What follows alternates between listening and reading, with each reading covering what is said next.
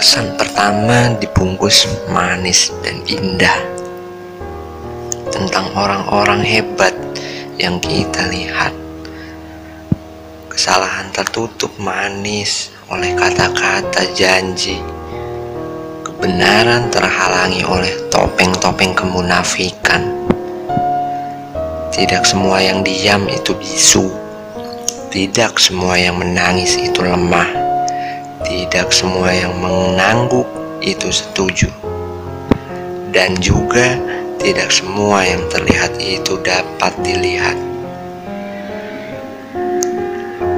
Kemurnian pikiran menjadi harta yang sulit ditemukan.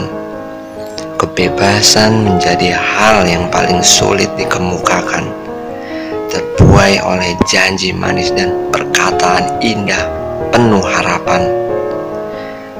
Faktanya, tidak semua yang kasar itu kejam. Faktanya, tidak semua yang dermawan itu adil. Dan faktanya, juga tidak semua orang yang polos itu bodoh.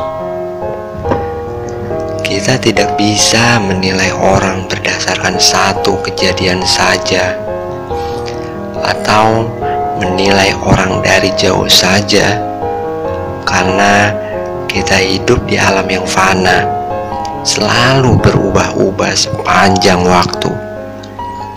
Hari ini memakai topeng kebaikan, esok hari berganti topeng ketulusan semua terus diganti dengan pola yang sama tanpa diikuti oleh perubahan jiwa yang hakiki.